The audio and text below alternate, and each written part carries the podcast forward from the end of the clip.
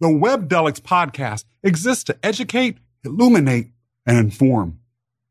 It does not provide medical advice or recommendations as to any course of treatment, mental health or otherwise. You should always consult with a physician or other licensed healthcare professional, mental health or otherwise, before pursuing any personal growth program or course of treatment.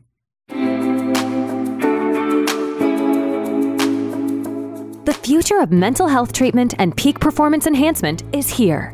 Welcome to the Webdelics podcast, brought to you by Webdelics, your trusted resource for plant medicine information on the web. By sharing real stories, expert interviews, and honest conversations, we're here to go beyond the myths and get to the truth. Here's your host, Scott Mason. Hello, everybody. Welcome to another episode of the Webdelics podcast, where we're on a journey to uncover the truth about psychedelics and plant medicine, get rid of the myths, and change the narrative. I'm your host, Scott Mason, and with us today is Cesar Marin. For over 20 years, Cesar was in the news business, first with CNN Espanol, and then with CNN itself. But then Cesar's life changed. And we're going to talk a lot about what happened and how it changed in a minute. But before we get there, I'd like to share a little bit about who Cesar is right now. He is the founder of Cultivating Wisdom, an apparel company dedicated to people who want to manifest how microdosing psilocybin has changed their lives. Cesar, welcome to the show. Scott, thank you so much for having me on. It's truly an honor and a pleasure to be on the Webdelics podcast. I've been following everything that Webdelics has been doing. I'm amazed. I'm amazed by the education that it's bringing forth to people interested in psychedelic medicine. I'm a big fan of what you do, Scott. So to me, it's a pleasure and an honor to be here. Thank you. I think we've got a mutual fan club going on here. Now, not only is your bio pretty amazing, but I've got to say, I've been stalking you. I've seen some of your apparel. It's pretty sweet. So, uh, compliment right back at you, and we are we're just thrilled to have you. Now, for those of you who are listening or watching, this is part of a series of episodes that talks about the larger cultural and social implications of the psychedelics renaissance in the Western world. And we have discussed everything from the impacts of psychedelics with regards to the law or the economy to the impact of psychedelics as a potential agent of change with regards to race relations in the United States, particularly vis a vis the African American community. All of these discussions have been grounded in the role that psychedelics, including uh, psilocybin, play and can play in resolving the mental health crisis that has been sweeping the Western world, and in particular the United States, for many years now. With all of that in mind, we're going to tie this back to the social themes of this group of episodes in a moment, Cesar, particularly because it's important to understand that the mental health issues that we talk about aren't just those within what society considers mainstream, but those that are members of parts of society that have been historically marginalized. And we're going to talk about that a little bit in more depth uh, in the next few minutes. But before we do that, I have to know the answer here. I cannot stand sitting around waiting, and I'm sure the audience can't stand it either. CNN producer to uh, microdosing entrepreneur. Uh, how does how does that happen? How does it exactly? It's, it's, it's, it's such a crazy story. It's a crazy story, and, and and and in a nutshell, psychedelics come into my life out of a recreational curiosity, like it has in many people's lives. But it came at a time where a transition was going to happen in my life. I knew the writing was on the wall after being at CNN for 25 years, and a merger happened, a takeover happened. I'm sorry, not a merger. I knew that layoffs were coming, and I knew that there was that potentiality for a boardroom meeting to say, hey, how long has he been here? How much does he make? So I knew that there could be that potential of that being there. And right after my first psychedelic experience, something happened to me. Something was awakened in me of there's other potentials that you can do. Believe in yourself. as long as you're centered, as long as you're mindful, as long as you're conscious, as long as you're present, anything that you can put your mind to, there's a potential of that happening. A potential of you creating a better future for yourself. That's how it opened up. That's how that idea opened up. So I, I, I do get laid off from CNN in between the, the my first psychedelic experience and the layoff. I envision this apparel brand cultivating wisdom for people to be able to manifest what they're doing, to manifest the fact that psychedelics are part of their lives, but it's organic, it's clean, it's a bit not recreational, but not too tie dye or psychedelic. Right. And and that is one of the things I liked about it. It had a modern, hey, I live in New York City. It had a modern, cool sort of look, and it wasn't it wasn't anything that seemed like it was a throwback or anything like that. I just want to get some clarification about some elements of your story that I think people might find interesting. Just so I am 100% sure I'm right here, you suspected that a layoff was probably going to be coming. I hate to say this, and I know you're not making any accusations at all, God forbid, but because you were at a certain career level and a certain salary level. And with that, I don't know about you, but there have been times in my life when I've had to switch careers. And you kind of sometimes do know it's coming, whether you like it or not.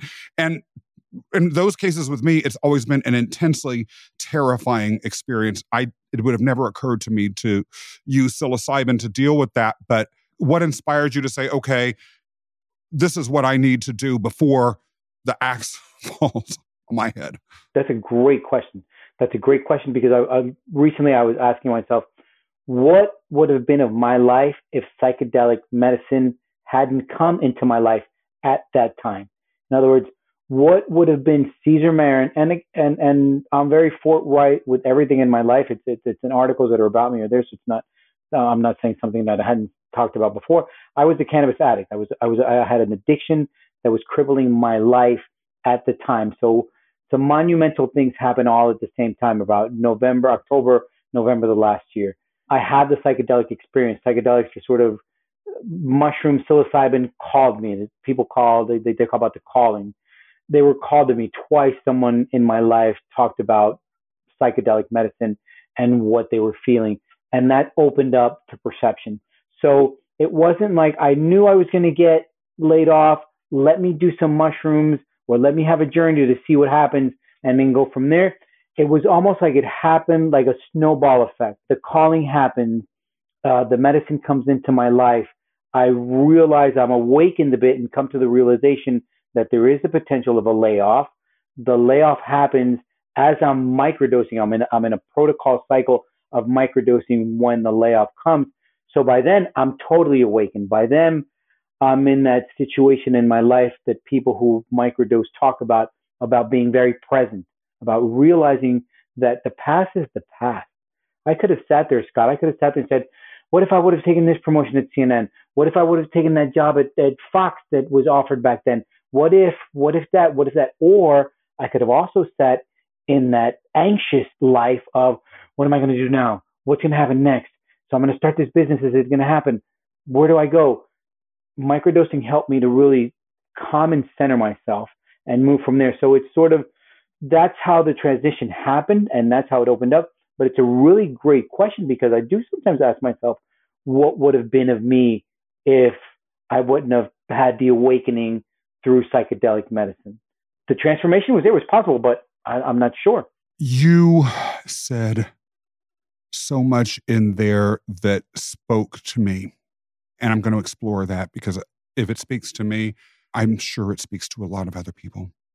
But let me just ask you a couple of other questions before we get there. One is a definitional one. You mentioned protocol cycle or some word like that. Could you just explain what that term is and what it means to folks who may not know? As I, I find the term microdosing, I, I, I become an expert in microdosing. And, and, and I'm a big believer that for this to, to, to help anyone, you have to become an expert. You have to know what you're doing. Don't microdose because, you know, your neighbor microdosed because I, because I'm microdosing. Educate yourself, right? And then go from there. To me, it was that foundation of realizing that for microdosing to work, you have to be on a good, consistent protocol. This isn't just, I'm going to take a microdose now and it's going to work. That didn't happen for me. So I read up on, on, on protocol, and the protocol that most talked to me was a protocol that they called the Fadiman protocol. The Fadiman, Dr. James Fadiman is, is, is pretty much the doctor, the, the godfather of microdosing. He sort of came up with the term, as many people out there know if, if you've followed psychedelics and, and microdosing. So that protocol really spoke to me because it was a protocol of one day on a dosage day and then two days off. You had a transition day and an integration day. There's other protocols. Obviously, there's people that do four days on, three days off because maybe they have a high deadline, high demand job and they need four days to have that focus, that clarity, that creativity. But protocol is incredibly important. I'm a big believer because of the education that I've had in microdosing. That's the formula for it to be successfully what you're looking for. There's a couple of things. Intentions are important, but that that protocol, as you were asking, is important. That you're on a protocol for a good four to six weeks. This isn't something that happens overnight, but then also that you take integration breaks. That is, as long as you have that protocol, that you make sure that in between those protocol cycles, that there are integration breaks to sit in normal humanity, to sit back into the human, everyday human conditions that we have as human beings, because it's you, you need that to happen. You need the body to also build up some resistance. So that's it's it, it, protocol is incredibly important. I believe for me, it's really helped me in my journey to of transformation and betterment and self consciousness. But it's been because of the protocol. I, I, I know what what what the protocol has done for me. I know how to manage it. I know how to handle it. So so definitely protocol has been an incredible tool in my microdosing toolbox. What about risks though? How did you protect yourself from the risks of maybe getting the protocol wrong or just getting some psilocybin that that was kind of funky? Education is, is, is a huge part of it, right? It because there's no textbook on this is what works. There's no you, you know there's no no doctor scientific information where a doctor can sort of say this is what works. I think that it's a bit working with the medicine itself, right? I think intentions are important because then you sort of give the medicine a roadmap. I hate to say play around with it, but you say, okay, how does this work for me? And, and how do you figure that out? Or how did I figure that out, Scott? Through journaling, right? At night, I would say, what was the high and what was the low of the day? right? So you know what? I, that day I was a bit anxious. I was a bit, well, you know what? Let me see if I if I work my dosage down a little bit. And and with with dosage, which is just as important as protocol, and finding the right protocol and finding the right dosage is is sometimes hit or miss. Also, I I when I started the microdose, there was a couple of days where I was like, okay, let me see what happens if I try a little bit more medicine. And I went from I think it was like 200 milligrams to 250 milligrams and I felt totally different with just 50 milligrams. I sort of I felt yawnyish and I felt a bit more tired, and I was like, you know what, that didn't work for me. So it was it was finding it. I think that again, educate yourself because you have to know your life around you. I mean, if you're someone who has been prescribed any other type of medication, you need to educate yourself to see what are the effects going to be if using other type of medicine. There's there's there's a lot of great uh, message boards out there and communities out there. I know that Webdelics is doing a great part in making sure that people are educated. If this is something that you're interested in, make sure that you also either talk to your doctor about what's going on or see how that might react with some medicine that you're using.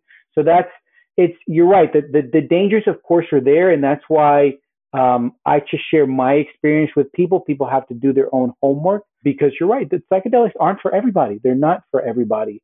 But if you're educated and you and you go in with good intentions you know, knowing that you're you're you're asking the medicine for something, the potential of healing is definitely there. So we're going to talk about healing a little bit more in a minute, but let me ask you before we get to that. You mentioned that you had a cannabis addiction. I've got to say, I hate it when people the hosts yeah, yeah, and podcasts that I watch, like me, just let the good stuff try. so I've got, got, to ask the follow up question What happened with your cannabis addiction? Before cannabis controlled my life. I'm not a cannabis hater. I, I, I'm a big believer that cannabis as a medicine helps many people from people going through cancer therapy, people who have conditions where they, they don't get appetite, they don't get hungry. cannabis is very good for them. So, so cannabis is a, is a really powerful medicine. But to me, it was also a very double edged sword. It took me to mask my problems, to escape my problems, and not really be conscious and present with my problems. And it took over my life. It was, you know, get up, why don't you get high? You know, uh, go to work, why don't you get high? Get home from work, get high. Just it was it was a constant cycle that I I couldn't find a way to get out of it. And maybe there wasn't the intention to get out of it. I was reading something today that said true happiness is not doing something that you want now to be able to obtain something that you really want in the future, right? So the cannabis was saying get high now without thinking what are the long-term conditions? What are you, are you going to be happier when you don't do this? No, I just want to just this is what I want now. So when I realized and I started studying about psychedelic medicine and what it's doing and it's being used as medicine and microdosing and it's being microdosing is being used to control addiction. i told myself your in your most important intention to start to microdose is to get rid of your cannabis habit to stop your cannabis addiction because it's controlling you. And scott i'm a, I'm a really big believer that you can get addicted to anything right? Uh, people say oh you can't get addicted to cannabis you, you can get addicted to chocolate. You can get addicted to prescription drugs. You can get addicted to uh, mushrooms. You can get addicted to anything. You get addicted to pornography. You get addicted to shoplifting. You get so addictions are there. But I'm, I'm I'm a big believer that what happens is that the human being, when it thinks with the mind, when it acts with the mind, that's when the situation is. Because the mind is the one that tells you, you know what, just one more hand, and that's it. We'll never gamble again. Just one more drink. I promise you, one more drink, and we're going home. And tomorrow we're sober just one more smoke, just one more joint. And it's not until the heart finally speaks and the heart says, stop. And that's what happened. The heart said to me, you see, you see that microdosing thing? Read that again. Microdosing could help you with this. Do you have the intention to really want to stop? Yes, I do. And that's when the heart said, then let's go. Let's use this and use that intention. And that's where the, the again, I go back to the Fadiman protocol worked for me because the first day, the dosage day, it was like, okay, I feel great. I feel wonderful about my life. I don't need that other stuff right now. Today I don't need that. I'm I'm in a happy place for myself. The next day, that transition day, was well, I didn't really need it yesterday. Why am I gonna need it today? And that third day, that integration, which is the most important part, as I'm sure you know, Scott, of any psychedelic practice, the integration of what you use and how you use the medicine, is that third day of like, okay, wait a minute. I know I want to go back to doing what I was doing, but I didn't I didn't those other days. Let me integrate what the medicine taught me, how it told me to breathe, how it told me to think about something else, how it told me to put my mind on something else. Let me integrate that now so that I don't fall back into my old habits. So that's how it really helped me. Fascinating. Thank you for sharing all that. It's funny because going back a few minutes ago, you mentioned, oh, there's no medical textbook on using psychedelic medicine. And I've got to say, as an entrepreneur, I'm curious as to who will be the person that comes out with that very first textbook, especially one that's geared towards a popular imagine. ah! Webdelics. Where else? Where else would you go? Hey, hey, you said it, not me. but you know, that goes as to something that might be in this mm-hmm, book because mm-hmm. when I have told people about my journey into the world of psychedelics, on this podcast, there has been a lot of confusion with people that I have spoken to, not just about the various medicines themselves, which of course aren't exactly the same, but also between the world of psychedelics and the world of cannabis itself. They're not the no. same, just as crack is not the same as pot. Correct. But I don't know that that's really seeped into the popular consciousness. One of the things, though, that I'm hearing is that although it's true, you could get addicted to anything. I've been accused by my spouse of being addicted to disco. Ah, right? but there's nothing wrong I'm, with that. I'm a, I'm a disco junkie. but there's nothing. There's, there's things that we can be addicted to that are good. Love, love is good. Hugs are good. Uh, exactly. Smiles are good. well, I claim my addiction to the definitely, beaches. but in love the, it. In the meantime, am I hearing without you directly saying it again? But let me just put a fine point on it that the although one can get addicted to anything, you have not had to the best of your knowledge so far, an addictive reaction to psilocybin no, in the no. time that you I love that you asked that because people have asked me that. That well, oh, can't you get addicted? And I go, look, I'm going to be incredibly honest with you. When I was grappling with my cannabis addiction, if there was cannabis in my night table, I was not happy until it was gone. I was, it was, wow. it was always there. It was there. So you know what? I had a bad day. I'm gonna smoke. I had a great day. I'm gonna smoke. I had a whatever. I'm gonna, I'm gonna watch this. I'm, I'm gonna watch a movie. It was there. There's mushrooms at my night table every single night, and there's not one day, Scott, not one day that I go. You know what? Today was such a garbage day. I need some mushrooms to sort of just go on to space. Never, not once, not once. I know when my protocol is. I know that in my integration periods, those three week periods that I've had, there's never been one day where I'm like, you know what, I, I can't wait to start dosing again. I can't wait to start dosing again. Where I know for a fact that the addictive personality doesn't think that way. The addictive personality is right away, I, I, I want that fast fix. I want to be happy now. I don't want to be happy down the road. I want to be happy right now.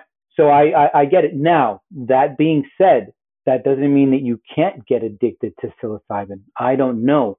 I'm sure that with the wrong intentions, in the wrong, go back to, I'm sure anyone who's heard, talked, or discussed psychedelics has heard set and setting, right? So if that mindset is in the wrong place to do psychedelics, of course you can abuse it. Of course it could become addictive. Of course it could become that it controls you. And, and that's that's each each individual is different. I'm talking from my personal experience as a cannabis addict, knowing that there is an addictive personality inside my body and how I've reacted to this substance or this medicine.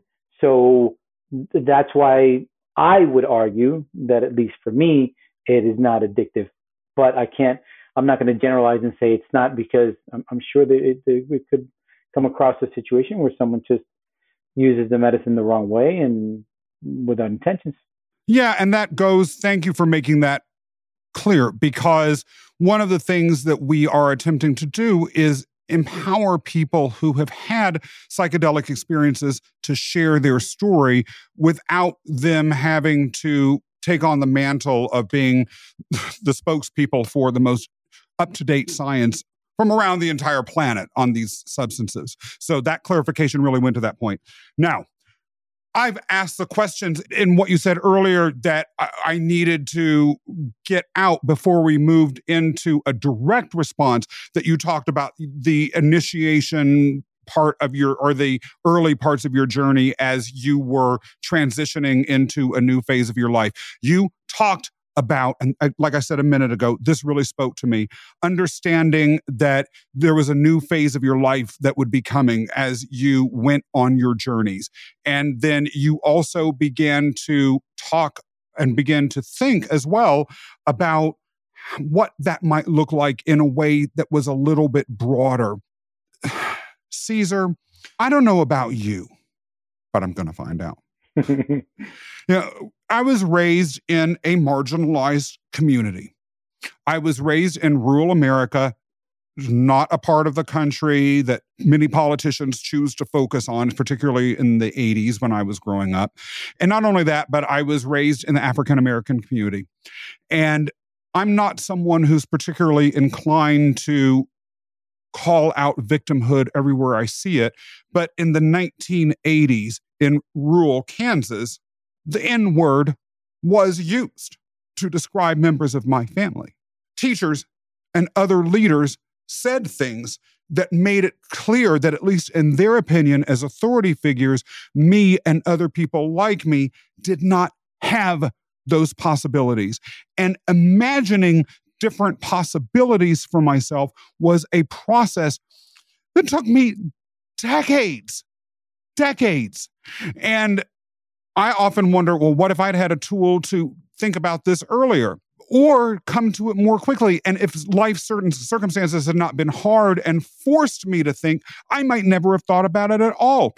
So, one of the things I'm curious about was to the extent that the background that you had may have predisposed you to view future op- outcomes in a limited way and to what extent then that interplay or that that background may have interplayed with your psilocybin usage to alter the trajectory of your life? You saying that you take me to a very profound moment in a macro journey that I had. I had a, a, a macro journey uh, with psilocybin for my 55th birthday. And this is all during that transitional moment of what's going on, what's going to happen. And when I sat with the medicine, one of the intentions I had was to, to, to find out what was it from my past? What was it from my past that, that kept me sometimes tied to not seeing the potential in myself, right? Why in past instances I might have thought about a business or a business idea, but somehow it just and the medicine took me to a really dark place in my life at a at a childhood age, being raised in a Hispanic loving home, very loving home, but a family or a disciplinary who maybe didn't know or didn't have the skills to discipline in a different way.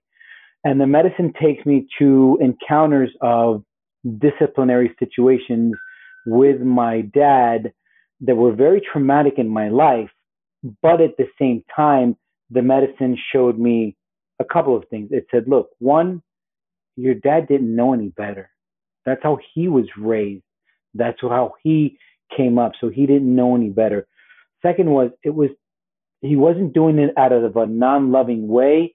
He was trying to call you to action to say, hey, your mother and I sacrificed everything we got to come to this country to have you create a better future, and you're not doing of your part. That he did was right.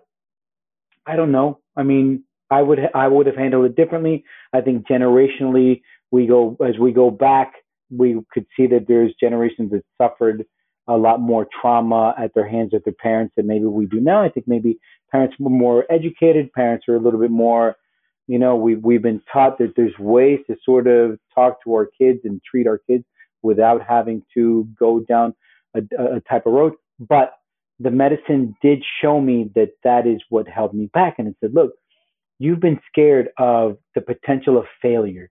You've been scared of what's going to happen, the consequences if I do bad, if I do bad on a test, or if this doesn't go wrong. Get that out of your mind. Get that out of your life. Stop thinking that way. Your dad's a beautiful person. Forgive him, not because he needs forgiveness, he was doing, but, but just so you can let that go. So you can not have that hanging over you. So you can move forward in the open space, knowing that failure is a potential. Failure is a potential. But if you fall, you're going to get back up and you're going to get forward. You're not going to sit there and let it sort of squash you. So, so that that is definitely what I felt through the medicine.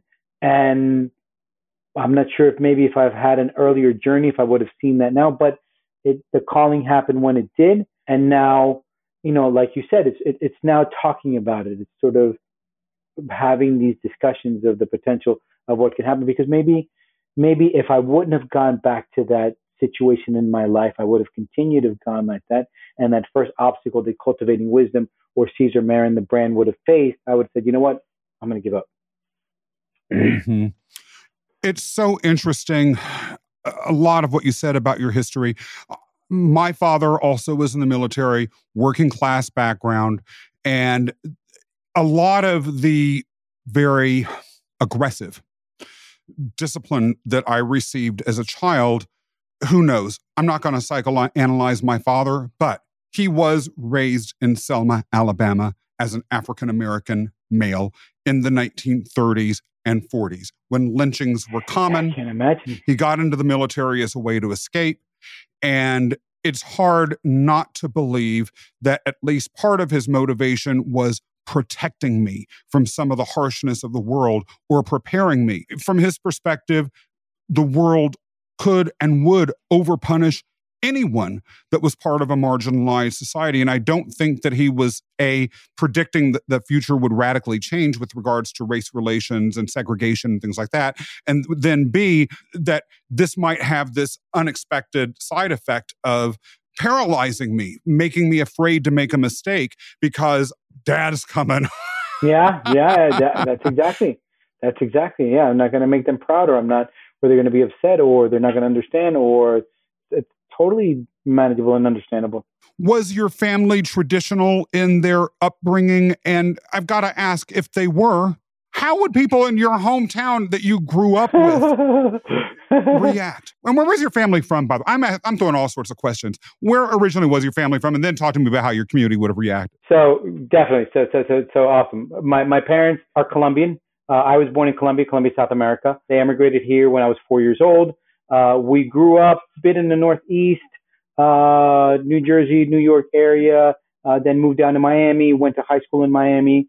Uh, went to William Paterson University up in New Jersey, and then have, have worked between Miami Atlanta, and New York area. I grew up in a very traditional, you know, right from wrong Catholic family, uh, family values, uh, family's the most important thing, uh, worth ethic from my mom. My mom came with one hand in the front and one hand in the back, and she created a small little empire for herself and, and her family in the sense of, of, Wow. of the beauty industry. You know, she did really well. So it's sort of she was the one that that taught us that you know hard work, hard work, hard work. Dad was very nurturing, very loving. He was there.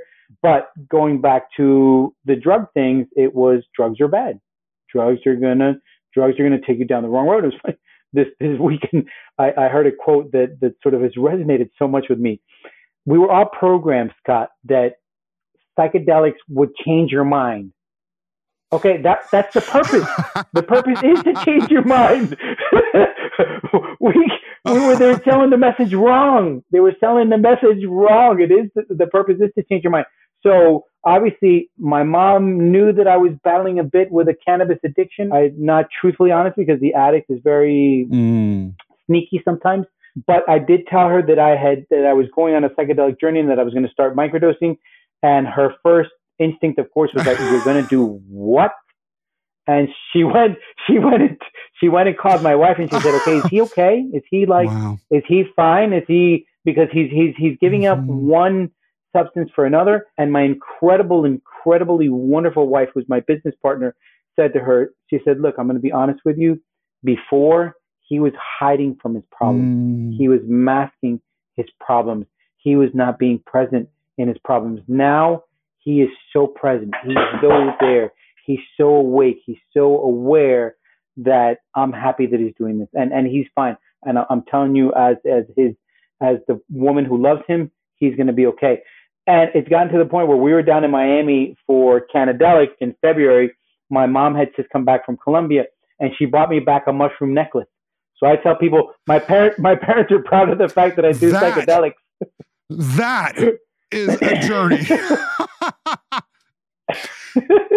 yes. Cesar, yes, it's almost yes. like I'm hearing you say, in a way, that psychedelics are what turned you into an entrepreneur. They did. Again, I I go back to what I was talking about earlier. I don't know what it would have been of me if I wouldn't have had psychedelic medicine. Maybe I would have said, you know what? First of all, who's hiring a 55 year old TV producer? It's not even though you have 25 years experience.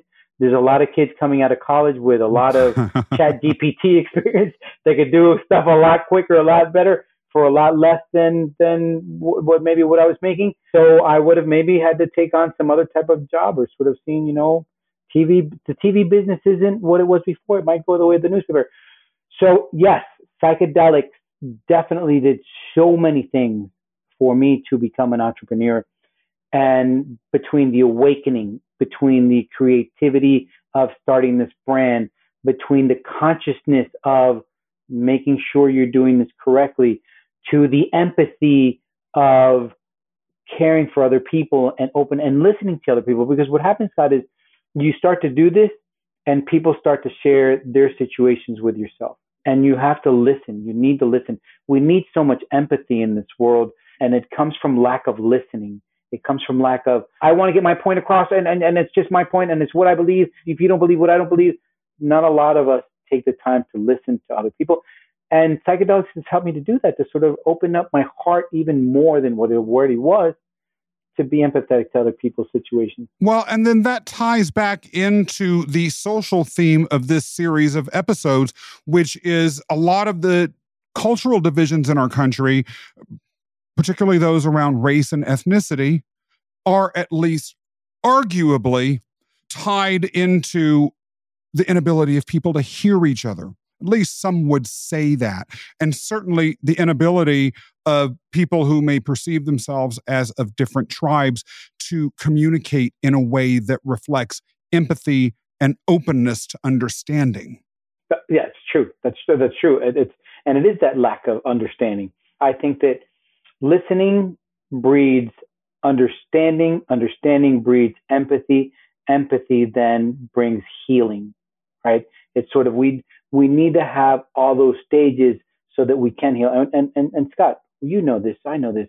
There's so much need for mental wellness in all of us in this country. And it's and it's that lack of openness, that lack of listening, and that lack of also being vulnerable. That lack of being vulnerable. I've I've I've said it many times. I think that one of the biggest misservices to humanity, injustices to humanity, was the first person that said men don't cry. Like, why, why can't I express my feelings if this is what I'm feeling? I'm a human being. How could you tell me not to do that? And and why did we sort of raise this society of no, you have to be it's so tough that nothing hurts? No, it's it's it's a shame that we that we live like that. It's so weird because it wasn't always the case. I have an obsession with Greek mythology. Mm-hmm. And one of the most powerful scenes in all of ancient Greek literature in the Iliad is when one of the great heroes dies and the entire Greek army bursts into this huge swell of grief and crying, openly crying, beating their chests, unapologetic outward expression of sorrow and pain. That wasn't viewed as emasculine then. And I don't think many people would view characters like Achilles as somehow not real men. It is a mythology that's replaced an older version of what was ideal mas- masculinity, so to speak. I do think that going back to what you're saying, this is really harmful, um, not just to us as men, but to people across the board. Because one other thing, talking about hardship and mental health, if there's any group that needs fortitude and that needs to be able to be resilient and, and in touch with feelings so that you can move forward in difficult times, it's entrepreneurs because we're very, very dependent upon the vicissitudes of the business cycle. Do you feel then that your journey has helped you or will help you become a different sort of entrepreneur? And if so, how? I would hope so. I would hope so. And the thing is that because I'm so new, right? Because I'm a straight out of the box entrepreneur, I was I equated to for 25 years I was a sailor on a ship. Okay, I was a very loyal sailor, right? And if they asked me to mop, I mopped. If they asked me to fish, I fished. If they asked me to look over the bow, I looked over the bow. If they asked me to take the steering wheel, I took the steering wheel. The difference now is that I'm the captain. I'm the captain of the boat and I have to steer and I have to look over the bow and I have to fish and I have to mop and I have to sort of, you know, do everything that encompasses being an entrepreneur. And there's there's a lot of minefields. There's a, there's a, there's a lot to learn. There's a lot to go on. There's a lot that you have to be aware of and you have to educate yourself and the fact that being more present, being more aware, being more awakened helps me to one believe in myself because that's that self doubt is the biggest killer of any wonderful idea that that am I going to be possible. I've sat in that not only before, but even in in the, in the my past last integration period that I had because I'm a human being, because I'm vulnerable.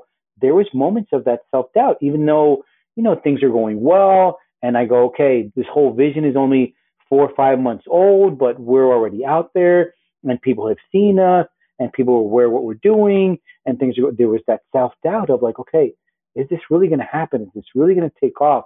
Is this really going to materialize? Where are we going to be? You know, but it was, it's that ability to say, let me take a deep breath.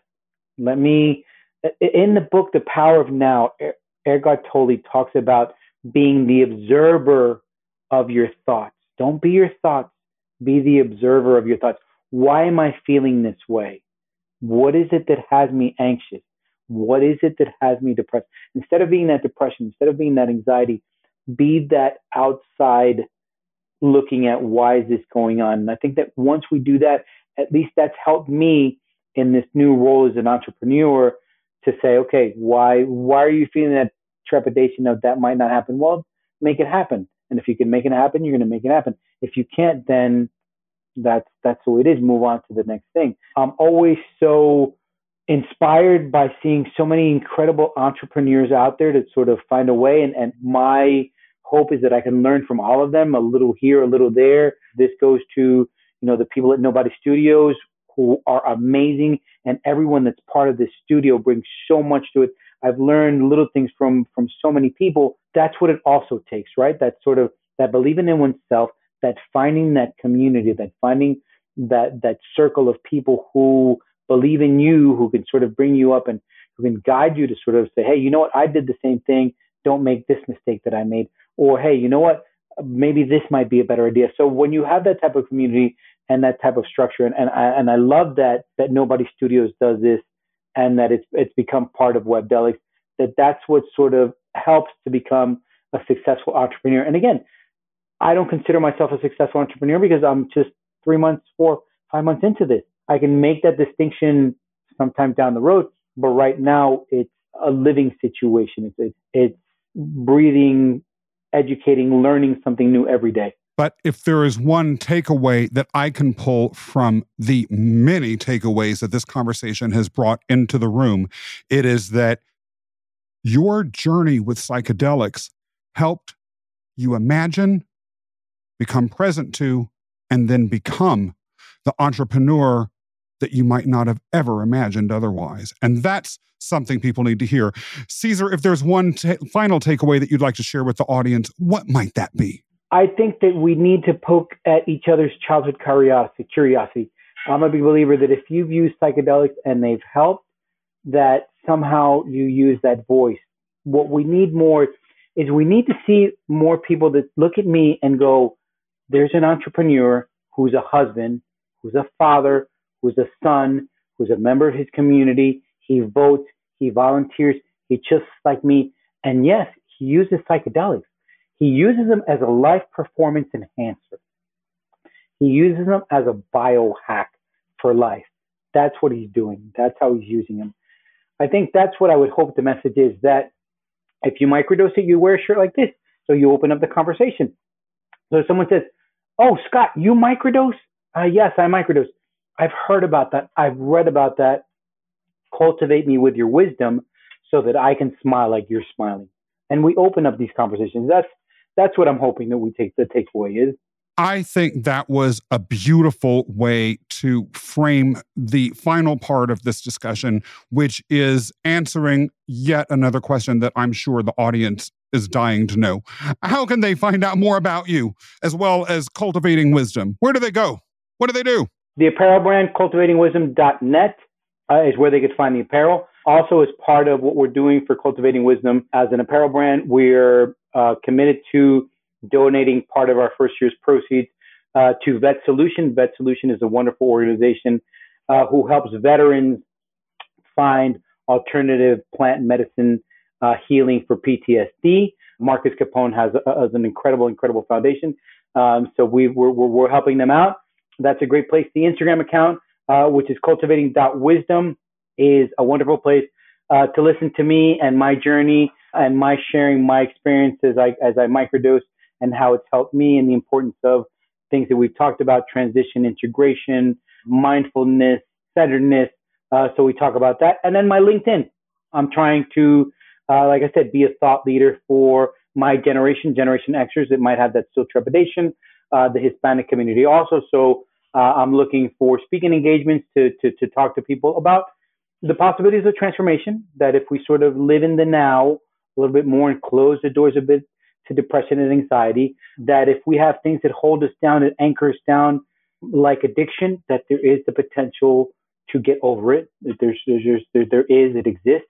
And how I've done it, that I've used this tool called microdosing and this substance, this medicine called psilocybin to help me get to where I am. So would love to, to, to, to chat to other people and, and just honored. Like I said, honored to be here, honored to what we're doing. Scott, again, thank you for what you're doing. Thank you for what you and WebDelics are doing. I know that you guys are positioning yourself uh, to be the leading voice, the quote unquote uh, WebMD of psychedelic medicine. much applause to that. I would love to and hope that moving forward I can be as as much of a help, support, cheerleader, anything I can for you, for Mike for what they're doing, everyone at, at, at, at, at WebDelics, what they're doing. I'm sure if you're watching this podcast, you follow them. But if you're not, make sure you let people know about WebDelics because this is that is the place to go.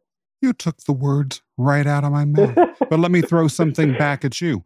I follow you on both Instagram and LinkedIn. On Instagram, your videos in particular really live out the authenticity that you talk about, and your LinkedIn content is stellar. So, with that all in mind, and, and with that for the audience to chew on, uh, let me thank you for being on the show, Cesar. It was truly a pleasure having you. Now, for those of you who are listening to or watching, keep tuning in.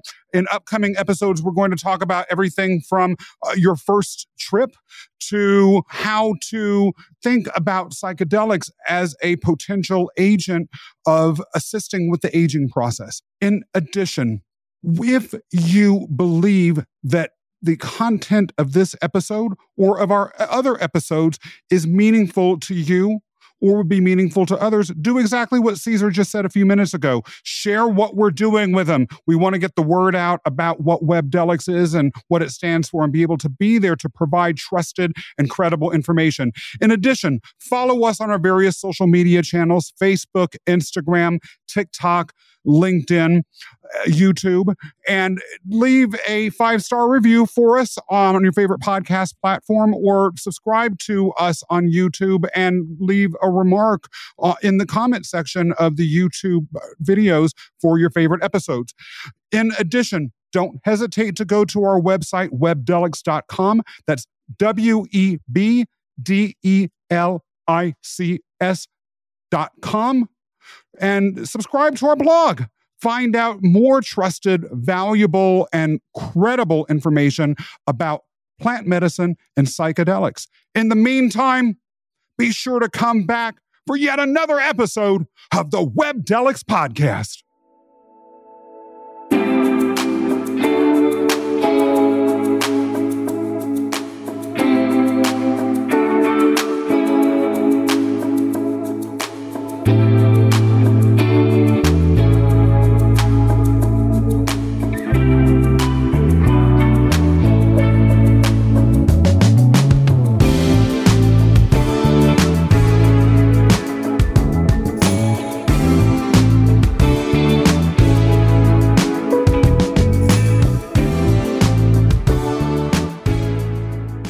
The WebDelics podcast exists to educate, illuminate, and inform.